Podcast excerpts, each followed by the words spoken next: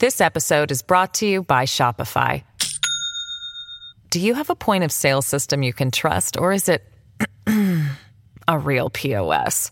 You need Shopify for retail. From accepting payments to managing inventory, Shopify POS has everything you need to sell in person. Go to shopify.com/system all lowercase to take your retail business to the next level today. That's shopify.com/system. Hi, this is Dahlia Lithwick, host of Slate's legal podcast Amicus. If you're listening to this show, you might be interested in Amicus's live show that we're hosting in Washington, D.C. on Tuesday, May the 14th. My colleague, Mark Joseph Stern, and I will be talking to some amazing guests, including Sherrilyn Ifill and a sitting state Supreme Court justice all about how originalism, a relatively recently invented way of interpreting the Constitution, has taken over the Supreme Court and radically reshaped the law. It's been doctrinal rocket fuel for the conservative legal movement and facilitated the rolling back of abortion rights, the expansion of gun rights, and the obliteration of the separation of church and state. And as another wildly consequential Supreme Court term careers to its end, the court's originalists are on a tear. But there's something you can do about it, and we hope you'll join us in DC on May 14th to explore the possible pathways out of the current situation. Go to slate.com slash amicus live for tickets.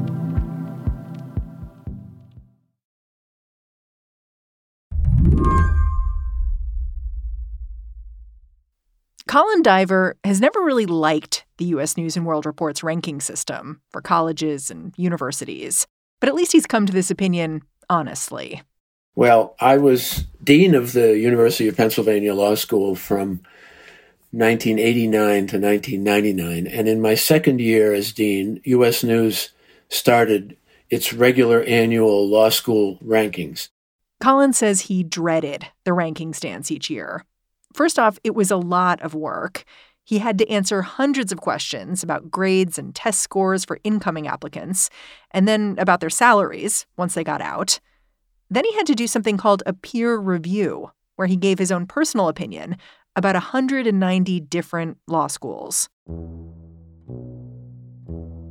I had not even heard of many of those law schools you know, what we were induced to do by the desire to improve our rankings is put ourselves in the top quintile and put our close competitors in the bottom quintile. And I knew everybody else would do that. Hold it, really? like, because I was going to ask, did you ever consider going totally rogue, like ranking Harvard at the bottom of the pack just for fun? Yeah. Oh, yeah. No, at first I did that just for fun. but then I, I noticed that the uh, form that they sent me had a number printed in the lower left hand corner. Oh, an identifier. Yeah, that was the way they would know to disqualify most of my responses. At some point, I just gave up filling that form out altogether. It sounds like you just had like one problem after another with how the rankings were decided. And I know eventually you left Penn for Reed College, a school that had shunned college rankings entirely. And you've described how freeing that was. But when you spoke to your old colleagues and urged them to ditch the US News rankings, like join me, be free, what did they say? They said unilateral disarmament is suicide. And literally? yeah, no, I mean, that was exactly what, what at least one college president said to me. The problem, of course, is that U.S. News has built up a franchise which is very, very influential, very, very powerful. Uh, for a long time, it was essentially the only game in town.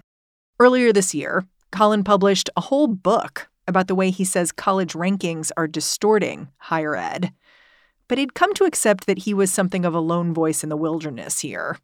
So you can imagine his surprise when a couple weeks back, he got this news. Yale Law School and Harvard Law School are both bowing out of the U.S. News and World Report's annual ranking of law schools. First, now, Yale Law School, then Harvard, We're pulling out of U.S. News's ranking game altogether. The trouble with the US News rankings is that over the last number of years, they've started to create a set of metrics that are fundamentally against the basic commitments of this profession. And, and you know what surprised me is how quickly other schools jumped in. Like Harvard and Yale were like, we're doing this. And then within six days, two thirds of the top 14 law schools in the country, according to US News and World Report, decided they would no longer participate in the rankings from US News and World Report. Right. It, it triggered a parade of virtue. And one of my friends said, I guess having a conscience is contagious. Do you think this is the end of US News rankings in general? Well, it could be if this cascade continues. Today on the show, why some of the country's top law schools decided to pull out of U.S. News' influential ranking system. Our colleges, next. I'm Mary Harris. You're listening to What Next? Stick around.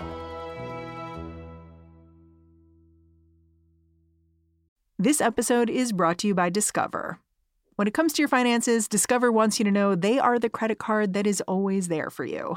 With 24 7 US based live customer service, everyone has the option to talk to a real person anytime, day or night.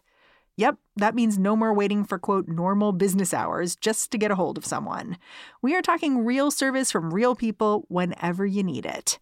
Get the customer service you deserve with Discover. Limitations apply. See terms at discover.com/slash credit card. This episode is brought to you by Shopify. Do you have a point of sale system you can trust, or is it a real POS? You need Shopify for retail. From accepting payments to managing inventory, Shopify POS has everything you need to sell in person. Go to shopify.com slash system, all lowercase to take your retail business to the next level today. That's shopify.com slash system. Can you lay out how the idea of ranking universities, colleges, law schools started in the first place? Like, how did U.S. News become what it is today? Well, the idea actually goes back over a century. There were some um, ad hoc one one-off rankings uh, back in the early uh, 1900s that were a reflection of various desires. For example, uh, a group of graduate schools uh, wanted uh, a ranking of undergraduate schools so that they would know whose students they should admit. um, hmm. And they actually asked the U.S. government, the Bureau of Education, which is the predecessor of the Department of Education, to prepare a ranking of undergraduate schools, which then got leaked, and the uh, schools raised holy hell about it and President Taft decreed that it would no longer be publicly available. God, it just shows how much we humans love sorting. Like, we're constantly looking for ways to sort people and things. Yeah, yeah. And off and on throughout the last century, there were um, ad hoc rankings. I always kind of wondered if, like, the rankings became as important as they did because elite education was opening up to more people like it used to be that places like Harvard and Yale were kind of like finishing schools for people who went to fancy boarding schools. Right. But when they started letting in kids from all over, those kids had to understand the value of the schools they were applying to. Like in a way, was it well intentioned? Yeah, you could say it was. Um, the other thing that happened was that the market for higher education went from a local and regional market to a national and now increasingly international market. Um, it used to be um, that most of the people who applied to Ivy League schools came from uh, the Northeast. Um, and uh, the, most of the people who went to Stanford came, came from California. Uh, but as uh, information became more readily available and transportation costs uh, fell, um, the market for uh, elite schools became national. And arguably, it became more important to have uh, a national source of information so that uh, somebody in California could choose among Ivy League schools or somebody in Massachusetts could choose whether to go to Stanford.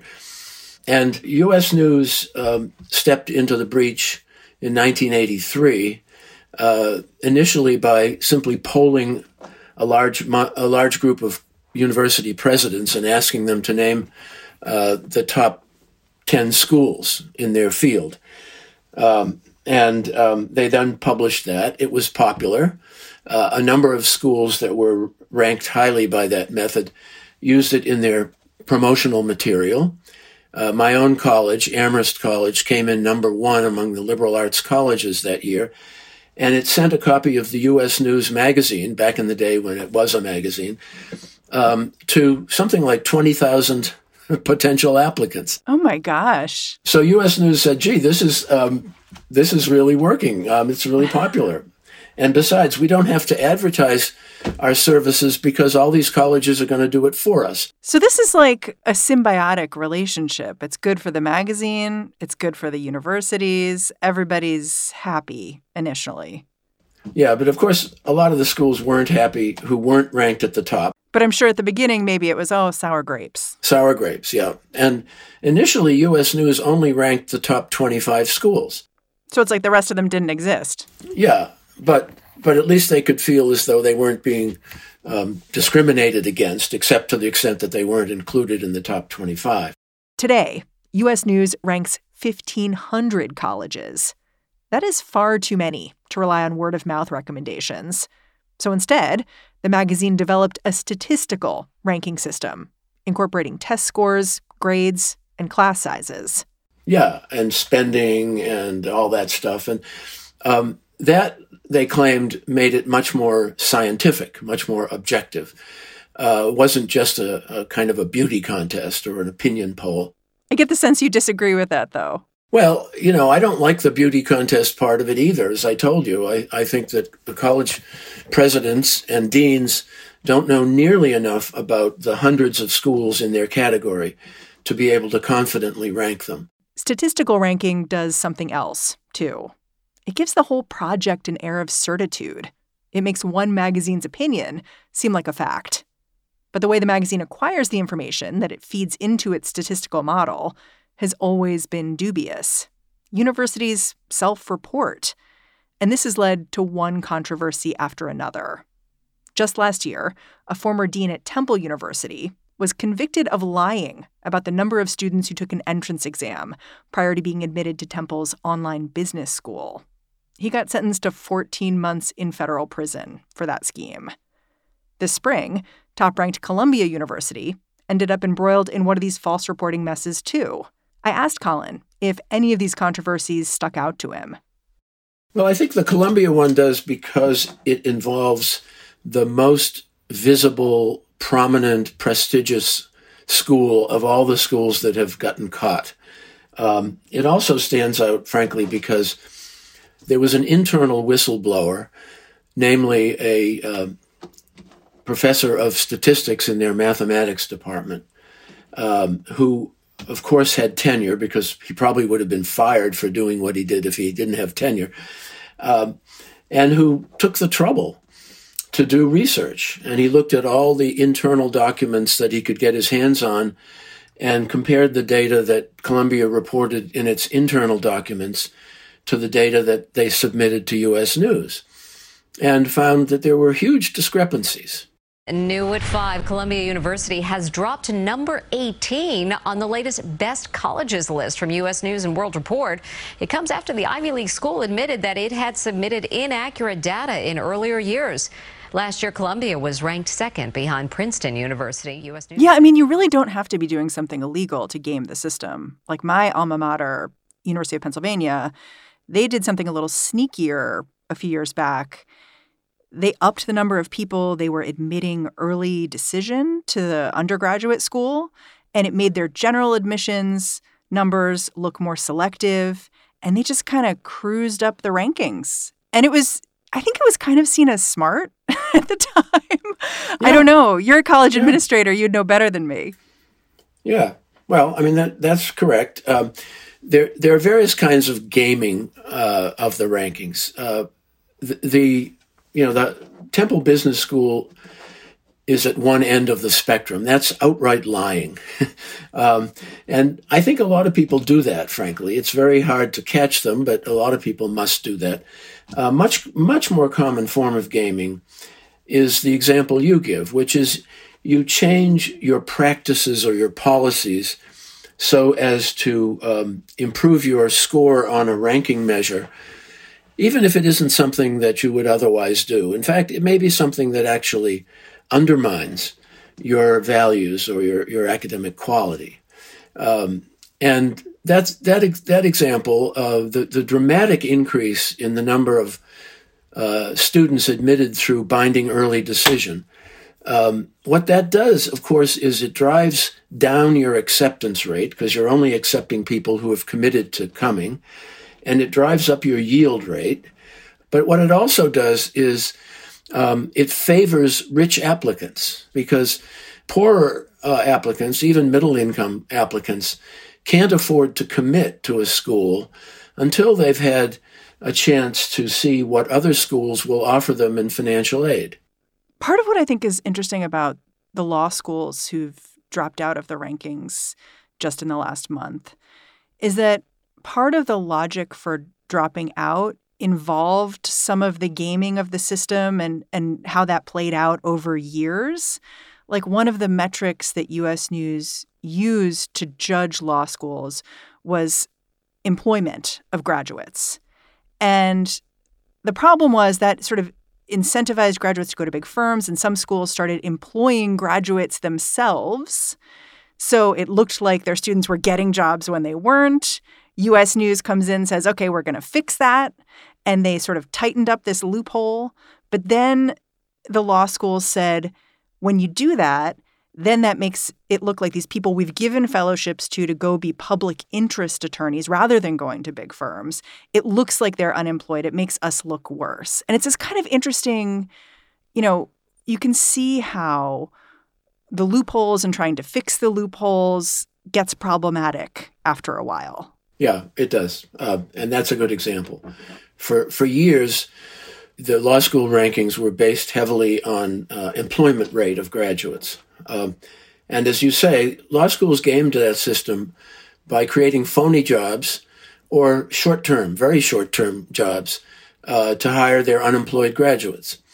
Um, well, then the American Bar Association, which is the accrediting agency for the law schools, cracked down on that. And then the law school rankings uh, incorporated the American Bar Association data.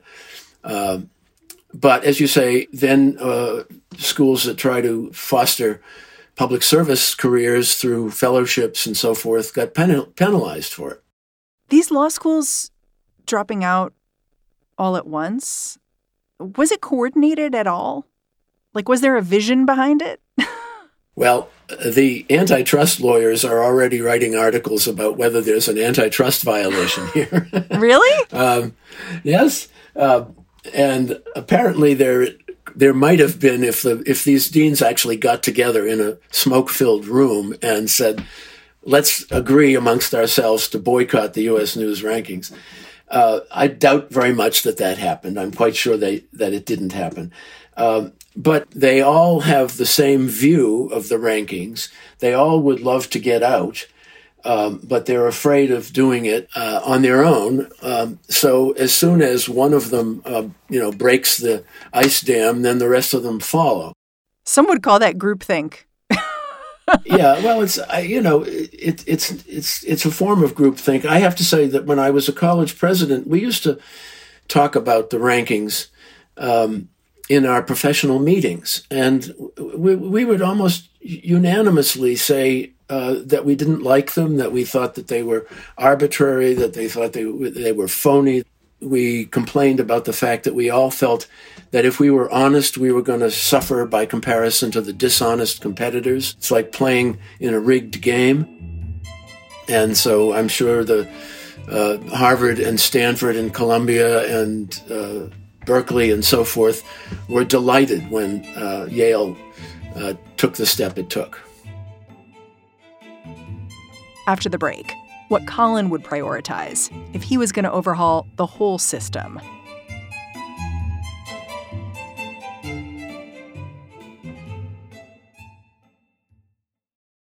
This podcast is sponsored by Ramp. Are you the decision maker in your company? Consider this. For the first time in decades, there's a better option for a corporate card and spend management platform. Meet Ramp, the only corporate card and spend management system designed to help you spend less money so you can make more. Most corporate credit cards offer points as incentives, but those points amount to less than their worth in real cash value. Ramp's business cards offer you cash back, real money in your pocket. Plus, you control who spends what with each vendor. And Ramp's software collects and verifies receipts automatically, which means you'll stop wasteful spending and close your books in hours instead of days. Businesses that use Ramp add up to 5% to their bottom line the first year. If you're a decision maker, adding Ramp could be one of the best decisions you've ever made. And now get $250 when you join Ramp for free. Just go to ramp.com slash easy. Ramp.com slash easy. R-A-M-P.com slash easy. Cards issued by Sutton Bank and Celtic Bank members FDIC terms and conditions apply. The funny thing about law schools leading the charge against the U.S. News rankings, Colin Diver says, is that law students have become particularly reliant on this annual list when they sort their applications. Many even have a nickname for the very best schools. They're T14 or Top 14. Reliably, these are the schools whose students boast the highest scores on the law school admissions test, also known as the LSAT because that is how U.S. News sorts programs in its statistical model. So I asked Colin, why did all this happen now? I'd like to say because I just published my book. but, but the fact is that uh, there have been published criticisms of the law school rankings and the university rankings just, just about as long as there have been rankings. Um, so uh, I do think that one theory that's been expressed, which is plausible, is that the law schools that are intent on maintaining uh, socioeconomic and racial diversity are anticipating that the Supreme Court in the spring of 2023 uh, is going to declare uh, racial preferences in admission unconstitutional and illegal. Um, when that happens, um, these schools are going to be concerned about how they can achieve uh, the degree of diversity that they care about. Um, so perhaps the law schools have been feeling as though um, they will be trapped if they're still subject to the U.S. News ranking formula that privileges high LSAT scores, for example. Um, they will be trapped into um, essentially admitting lily white classes, and they don't want to do that. Hmm. Explain how that works. Like, how is it? How would the rankings influence admissions and interact with affirmative action? Well, to the extent that um, your ranking as a law school depends on having uh, a, an entering class with very high LSAT scores. The sad reality of education in America is that um, most of the people with high LSAT scores are uh, white and Asian and not black and Hispanic. Um, you know, if you if you're feeling the pressure to score well on the rankings and to maintain your rankings, then uh, your admission office is going to feel the pressure to um, put the uh, let's say black or Latino uh, applicant with a low LSAT on the wait list rather than admit them. Now, the question is what withdrawing from the U.S. News rankings is going to really mean. Because while law schools can refuse to answer the magazine's questions, it's not like they'll get left off the list entirely. Instead, as they've done in the past, the magazine is likely to plug in its own data. Usually, that'll drop a school down a few rungs on the rankings ladder. So, if these rankings are just going to keep chugging on anyway, is there a way to make them better? I get the utility of them. As a consumer, the idea that you can make a simple list of the best colleges, it's almost a relief. And Colin says that's the problem. Yeah, it promises to simplify what is a complicated decision. Uh, and as I've said often, this is, you know, the, the decision of where to go to college, or for that matter, where to go to graduate school is one of the most important, consequential, complicated decisions you're going to make in your in the first half of your life, and uh, it shouldn't be simple. it should be complicated, um, and you should do your homework. Hmm. There are several rankings that uh, rank schools by social mobility, which is to say, uh, what percentage of your students come from lower income or lower and middle income uh, groups, what percentage of them actually graduate, and uh, what percentage of them end up making uh, postgraduate incomes that are higher than their family income when they attended college. Who's like number one on that list? State colleges like um, the City University of New York um, and uh, the uh, California state schools, um, mostly public schools that have good programs but admit very high percentages of lower income students. Mm. Um, and there, you know, there are uh, an outfit called Third, Third Way has recently published a social mobility uh, ranking, um, and um, it's fascinating to look at it because um, you know the top schools are uh, schools from the uh, city of New York system and the Cal State system, um, and the Ivy League schools are ranked around 1800th. huh.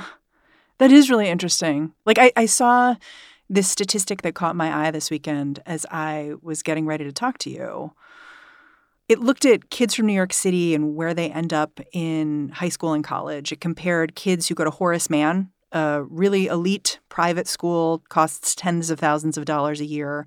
About a third of those kids end up in the Ivy League once they get out. But if you look at Stuyvesant, also a very elite school with comparable test scores and everything, most of those kids are ending up in the SUNY system, the public system. And it made me kind of realize that elite schools are a little bit back where they started as finishing schools for elite kids and super achievers. I mean, the elite schools want to be elite. Let's face it. Uh, and one of the ways they want to be elite is by having very, very high rankings, as long as rankings exist. Um, another way they want to be elite is to uh, generate gigantic amounts of money, um, not only by admitting students who will pay the full tuition and charging very high tuitions, uh, but also by admitting students whose parents will make donations to the school and students who will graduate and go on to very high paying, uh, rewarding, financially rewarding careers and then give back to their alma mater. Um, you know, the, the top schools uh, are spending, uh, most of them, well over $100,000 per student per year on what they're producing. Whew. This is not what they're charging. This is what they're spending. Wow. And these schools um, don't want to um, give up on that. they just don't. you know, uh, people talk about higher education as an arms race, but um, the arms race that the U.S. and the Soviet Union uh, engaged in uh, was a was a race to have more missiles. It wasn't to spend more per missile. But in the higher education, the arms race is not to have more students in your entering class. It's to spend more per student. Uh, and, you know, for example, over the last 20 years, um, most of the elite schools have doubled the amount they've spent per student. Imagine a world in which they doubled the number of students that they educated instead. But the rankings would punish them for doing that. You know, when I'm feeling really cynical, I look at what just happened with the US News rankings, with these very privileged universities, law schools pulling out and I wonder a little bit if those places have basically gotten all the benefit they can out of these rankings and are now walking away. Well, I, it doesn't explain the holdouts. For example, um, the University of Chicago Law School has announced that they're not going to pull out of the rankings. Um, and I think this year they were number ranked number three. They have traditionally been ranked um, around third or fourth in the U.S. News Beauty Contest. They see um, number one in their sights. They see number one on their sights. And I know people at the University of Chicago, and they believe, honestly, they believe that they are the best law school in the country and that they have never been given the credit that they deserve. Um, and I think they feel as though, okay, so Uh, Yale and Stanford, which are ranked ahead of us, are, have now pulled out. Maybe they'll get punished by U.S. News, and ta-da, we'll get launched up into number one. I I, I believe the the deans who have pulled out. I know several of them, um, and I believe them that they actually believe that the rankings undermine their ability to serve the cause of justice and the and the public good. And uh, God bless them. They're they're acting on their beliefs, I believe, but they're taking a risk. Colin Diver, I'm so grateful for your time and for your work and research. Thanks for coming on the show. Well, it's been my pleasure. Colin Diver is the author of Breaking Ranks How the Rankings Industry Rules Higher Education and What to Do About It. He also teaches law and economics at the University of Pennsylvania. And that's our show. If you're a fan of what we're doing here at What Next, the best way to show some support is to join Slate Plus. It's our membership program. It gets you all kinds of great stuff, including all access to slate.com and ad free podcasts like this very podcast you're listening to right now. The way to join is to go on over to slate.com slash whatnextplus right now. What Next is produced by Elena Schwartz, Carmel Delshad, and Madeline Ducharme. We are getting a ton of support right now from Anna Phillips, Jared Downing, and Victoria Dominguez. We are led by Alicia Montgomery and Joanne Levine. And I'm Mary Harris. I will be back in this feed bright and early tomorrow. I'll catch you then.